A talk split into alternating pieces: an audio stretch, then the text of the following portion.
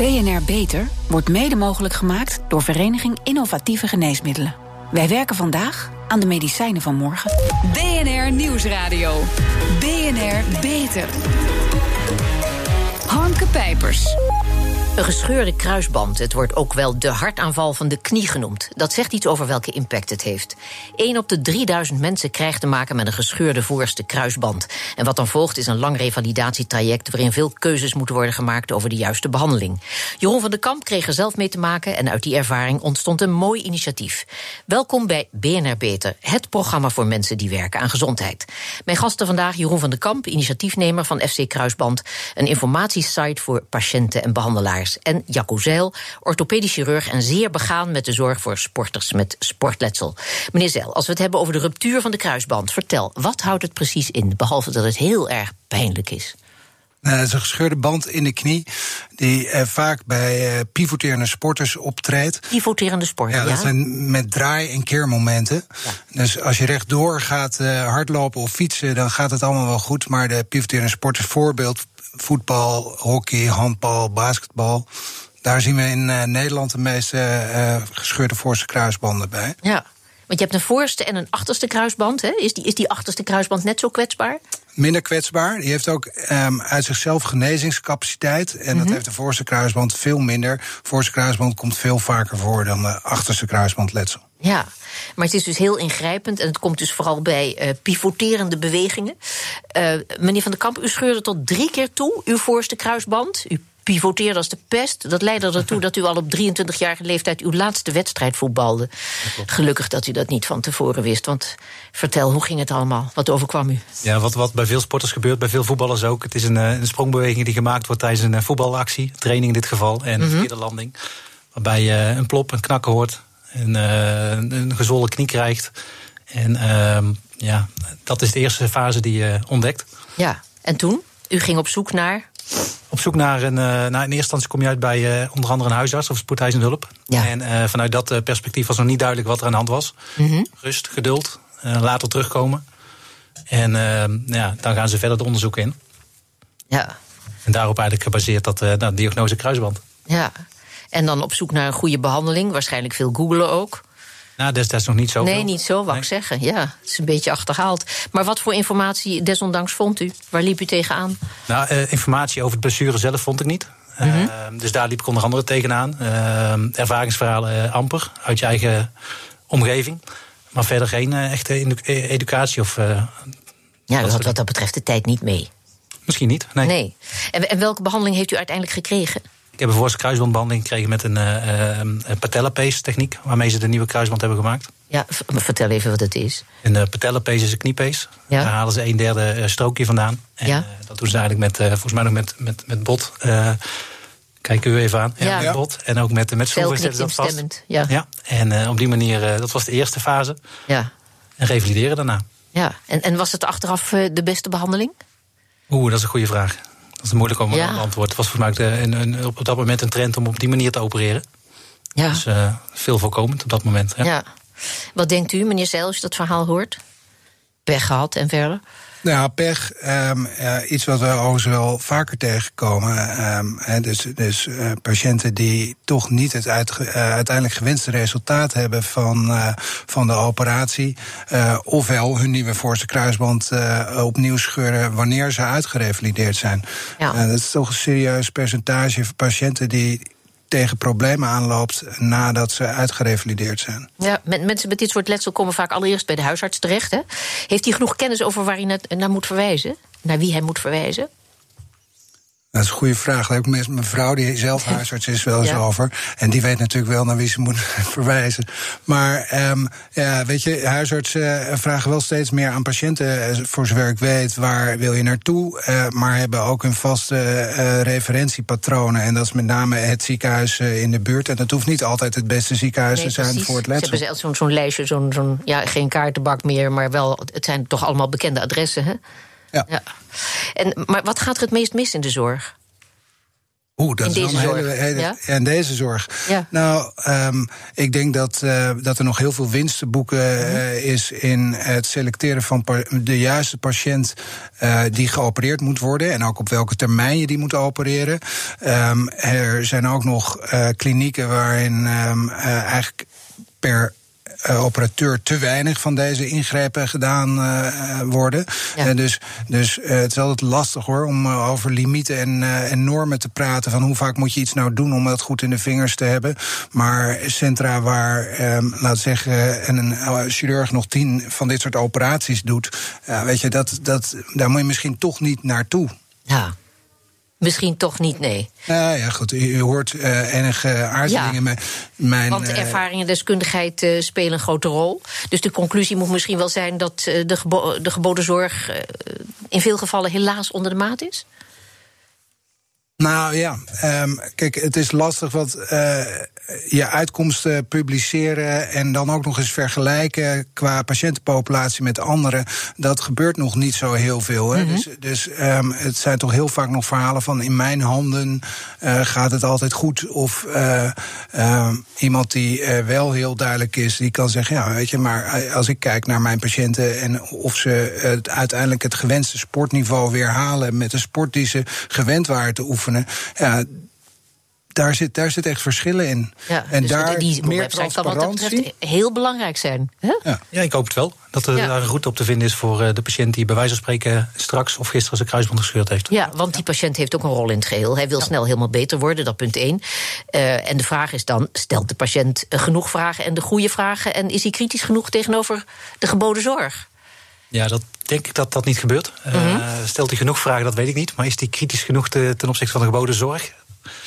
Dan Het is, het is wel over het algemeen een redelijk mondige patiëntencategorie die zich wel eh, ingelezen heeft, maar het toch met name bij je zit doorgaans met het doel van "Joh, dokter, eh, mijn kruisband is gescheurd en ik wil een nieuwe en opereert, eh, opereert u me liever gisteren dan eh, vandaag. Ja, een, een nieuwe kruisbund, eh, kruisband. Terwijl dat lang niet in alle gevallen de aangewezen therapie is. Nee, dat hoeft, eh, hoeft zeker niet altijd nodig te zijn. Ja. Maar welke vragen moet de patiënt vooral stellen? Nou, werd net ook al gezegd, eh, Ja. eh, gekeken naar eh, ervaring van de orthopeed. Aantallen, criteria, denk ik, die belangrijk kunnen zijn. Eh, eh, waarom er bepaalde keuzes gemaakt worden voor deze patiënt. En kijken naar diagnose. Wat is er nog meer mis met het knie? Wordt dat erkend? Ja, zeker. Meneer Zeil, u voert jaarlijks tientallen kruisbandreconstructies uit. Gelukkig maar.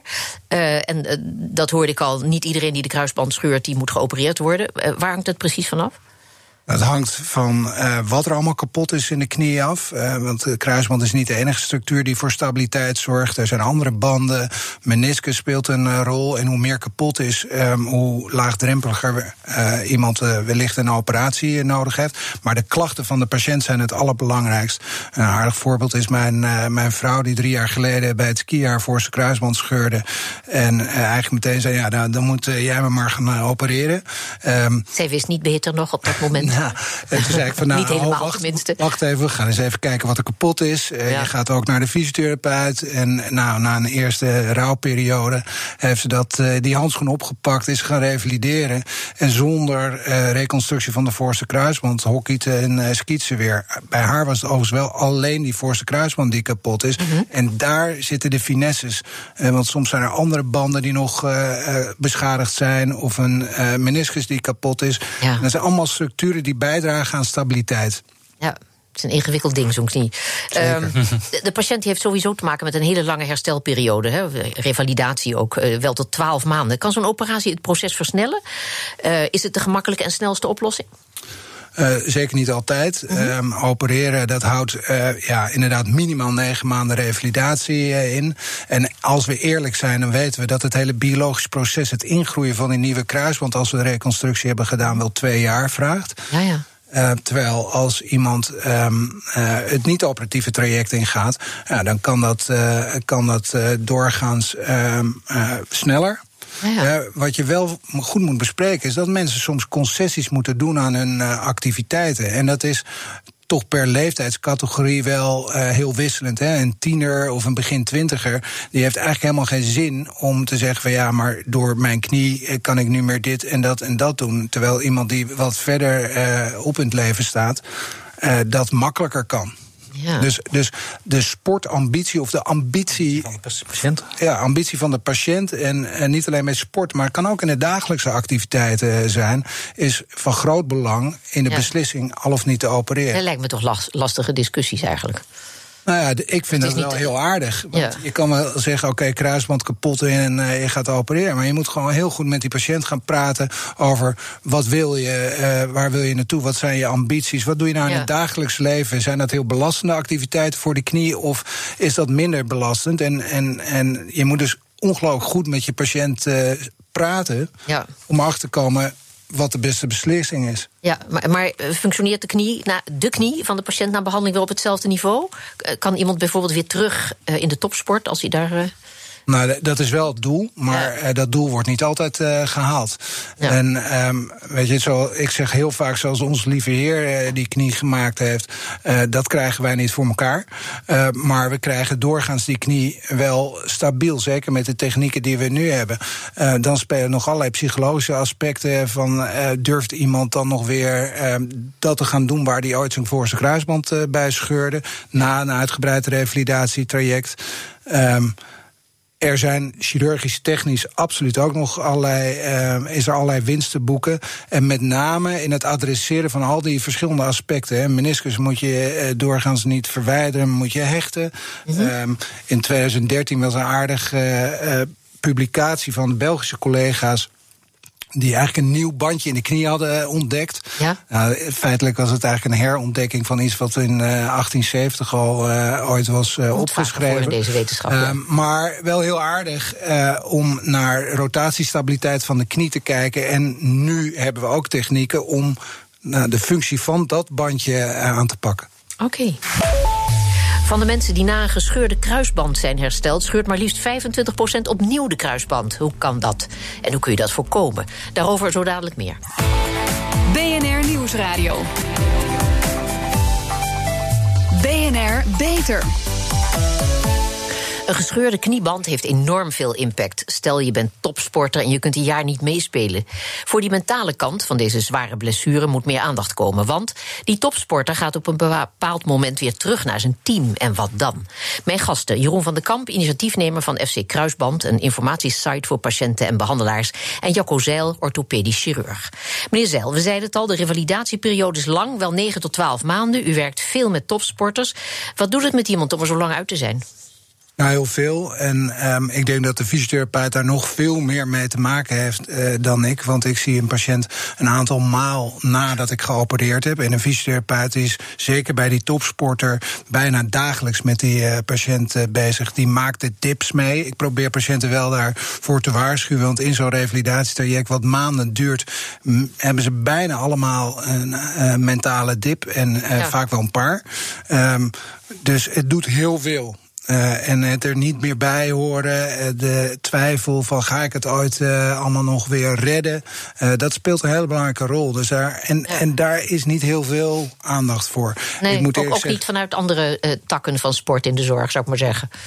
Um, nee, te andere zorgverleners, want u ziet ze dus maar weinig eigenlijk na de ingreep. Nou, ik denk dat een, een sportpsycholoog ja. um, bijzonder veel kan betekenen. En dat, dat realiseren wij ons als behandelaren ook steeds meer. Dus in het hele team rondom dit soort patiënten uh, gaan die um, een veel belangrijke rol spelen in de toekomst. Ja, meneer Van der Kamp, zou je het sportteam ook in zo'n proces moeten betrekken?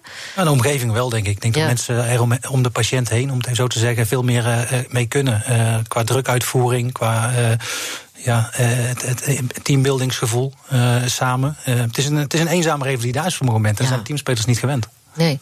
Meneer Zel, toch is er uiteindelijk maar een kleine groep die op hetzelfde niveau terugkeert. Hè? Waar ligt dat aan?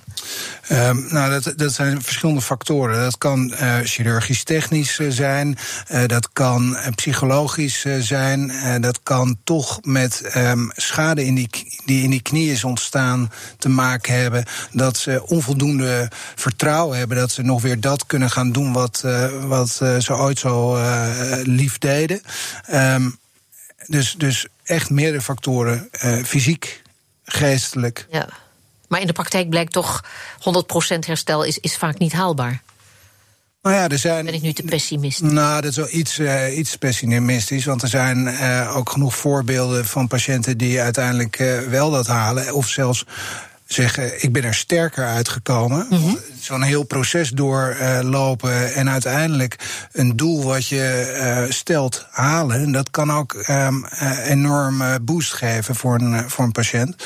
Maar als je de grote groepen beschouwt, ligt er nog echt in het terugkeren naar sport en naar het niveau, het gewenste niveau van de sport, daar ligt nog winst. En daar moeten wij ons als orthopedisch chirurg aantrekken om technieken te verfijnen, met name ook alle verschillende aspecten van de instabiliteit en schade te behandelen. Ja. Um, en uh, psychologen uh, en de sociale omgeving, teamtrainers me of medische staven van uh, verenigingen, bonden. Die ja. spelen allemaal een rol om en, en FC Kruisband natuurlijk, want uh, meneer Van der Kamp, uh, via FC Kruisband gaan mensen met een uh, kruisbandletsel op zoek naar informatie. En dan komen ze vaak ook bij u terecht. -hmm. wat, wat zijn de vragen en de verhalen die u krijgt, of die u in ieder geval waarvan u kennis neemt van, via die website? Ja, ja, nou het zijn hele diverse verhalen. Ik denk zelf, -hmm. net werd er gezegd van de orthopeed slash fysio slash omgeving kan er veel aan doen. Maar ik denk dat de patiënt er zelf ook een hele belangrijke rol natuurlijk in speelt in zijn eigen herstel.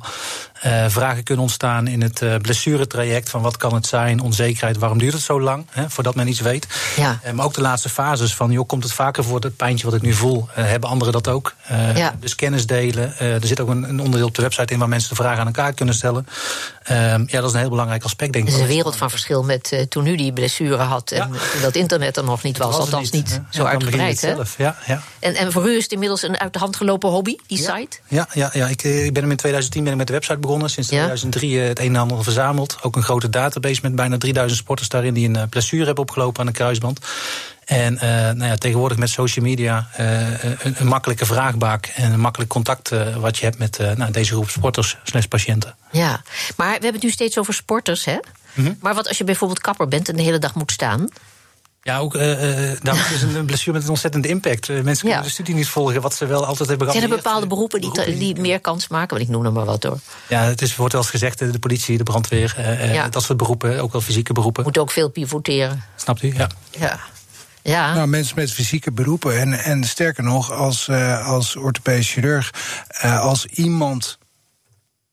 Uh, zelfs in zijn dagelijkse activiteiten, en is het beroep natuurlijk al klachten van de instabiliteit heeft, dan kan dat ja, nog laagdrempeliger betekenen dat je iemand moet behandelen als ze het niet-operatieve traject niet succesvol hebben doorlopen. Ja.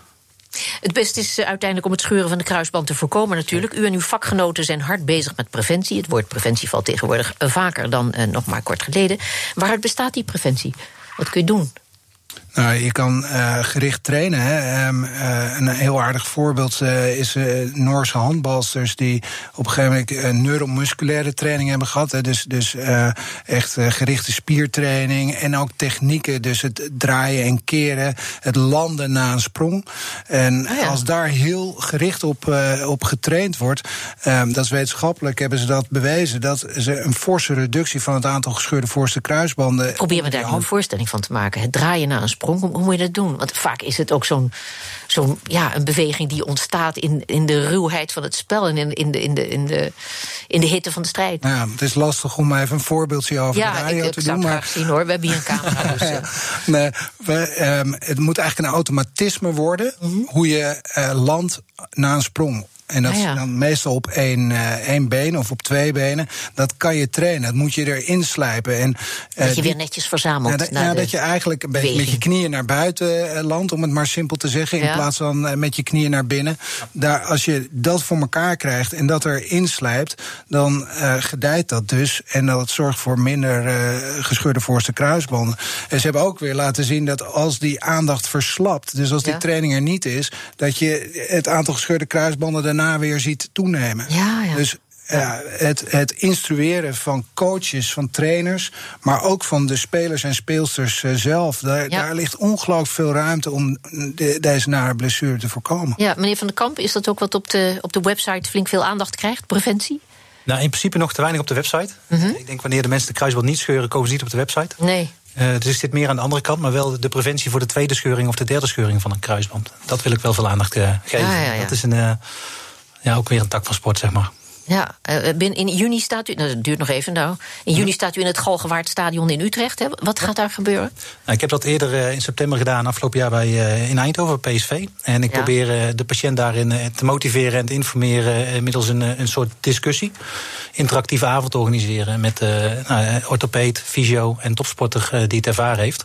Ervaringsdeskundige. Ja. En op die manier dus die patiënt mee te nemen in, in een stukje educatie en informatietraject. Wat ze vaak nou ja, missen, is misschien een groot woord, maar waar, wel, waar ze wel naar op zoek zijn. Ja. Zeg, en, en specialisten die ook bij de FC Kruisbandclub willen horen, laat ik het zo maar zeggen. Mhm. ja, waar, wat moeten ze doen om op uw site te komen? Aan welke criteria moeten zij voldoen? Nou, er werd net al gezegd, hè, het onderscheid tussen uh, het aantal van opereren of, uh, of, ja, of, of, specialiseren. Dus ik denk dat uh, specialist het woord natuurlijk al zegt. hoeveel zijn, is men bezig met de knie van de agenda? Uh, kijkend naar wie opereren ze, uh, hoe opereren ze, welke uh, sporter of beleving daarachter vinden ze belangrijk. En wat doen ze nog meer in kruisbandland? Ik denk dat dat wel. wat doen ze nog meer in kruisbandland? Ja. Ja, ja oké. Mooie titel. Maar heeft u daar een, een, een, nette commissie voor? Of hoe doet u dat? Of zegt u van nou, het, of gaat u even rondbellen? Ja, ik... nou, de afgelopen tien jaar, nou, bijna tien jaar, behoorlijk wat onderzoek mogen doen en veel operaties ook bij mogen wonen. Ach, en op de ja, ja. mogen mogen meekijken. Ja. ja. ja. Uh, meneer Zeil, u zei al aandacht voor de mentale kant, hè, dat moeten we ook hebben. Maar uh, zijn er nog ontwikkelingen of onderzoeken die leiden tot betere zorg voor de knie in de naaste toekomst? Het ehm, kweken van pezen buiten het lichaam, van lichaams-eigen materiaal, ik noem maar wat. Ja, dat is een hele goede gedachte. Ze heeft wel wat gelezen. Ja, dus. ja, een hele goede gedachte. Zover eh, zijn we nog niet, maar, ehm, maar ook daar zijn al proefschriften over geschreven. Mhm. en, uh, maar het heeft nog niet de uitwerking gehad dat we daar, daar daadwerkelijk gebruik van kunnen maken. Dit is wel een vakgebied waar continu op techniek um, innovatie plaatsvindt. Ook in uh, welk weefsel gebruik je als nieuw voorste kruisband. En Jeroen heeft, heeft meerdere varianten gehad we, we zijn um, uh, daar continu mee bezig. Maar ik denk dat het belangrijkste is. Het, goed selecteren van de juiste patiënt die geopereerd moet worden. En op welke termijn opereer je.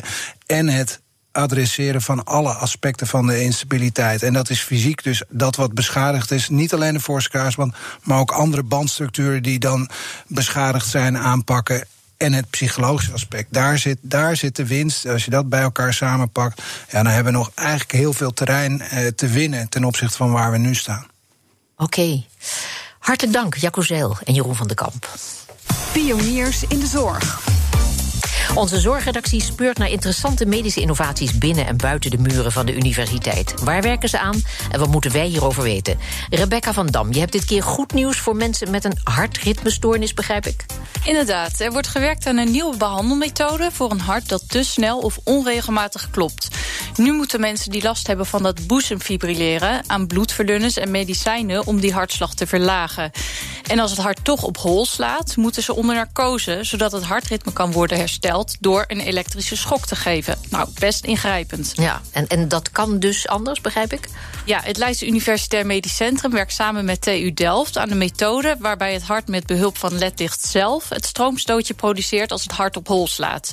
Het hart produceert namelijk stroomstootjes, die zie je ook op een ECG-scan. Mhm. Onderzoekers van het LUMC vroegen zich af: kun je met die stroom het hart zichzelf laten corrigeren? We horen onderzoeksleider Daniel Pijnappels. Om die vraag te kunnen beantwoorden moesten we controle krijgen over de stroom die het hart zelf produceert. Daartoe hadden we tot een paar jaar geleden nog geen mogelijkheden. Totdat het lichtgevoelig ionkanaal op ons pad kwam. En toen viel eigenlijk de puzzel in elkaar. En toen begrepen we dat met het tot expressie brengen van lichtgevoelige ionkanaal in het hart, die daar gewoonlijk niet zitten, dat vervolgens met licht kunnen we heel precies controleren hoeveel stroom, wanneer en waar door het hart zelf wordt geproduceerd.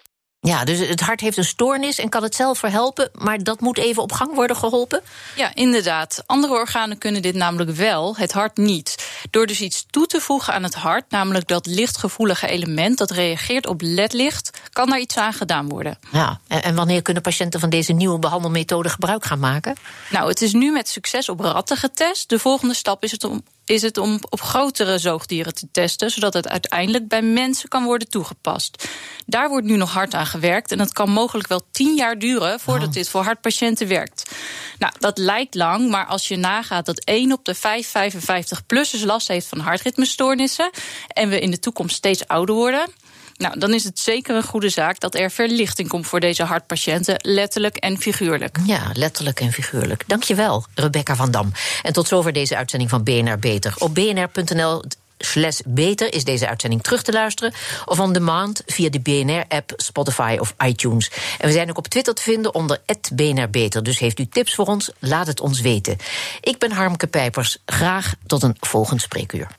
BNR Beter wordt mede mogelijk gemaakt door Vereniging Innovatieve Geneesmiddelen. Wij werken vandaag aan de medicijnen van morgen.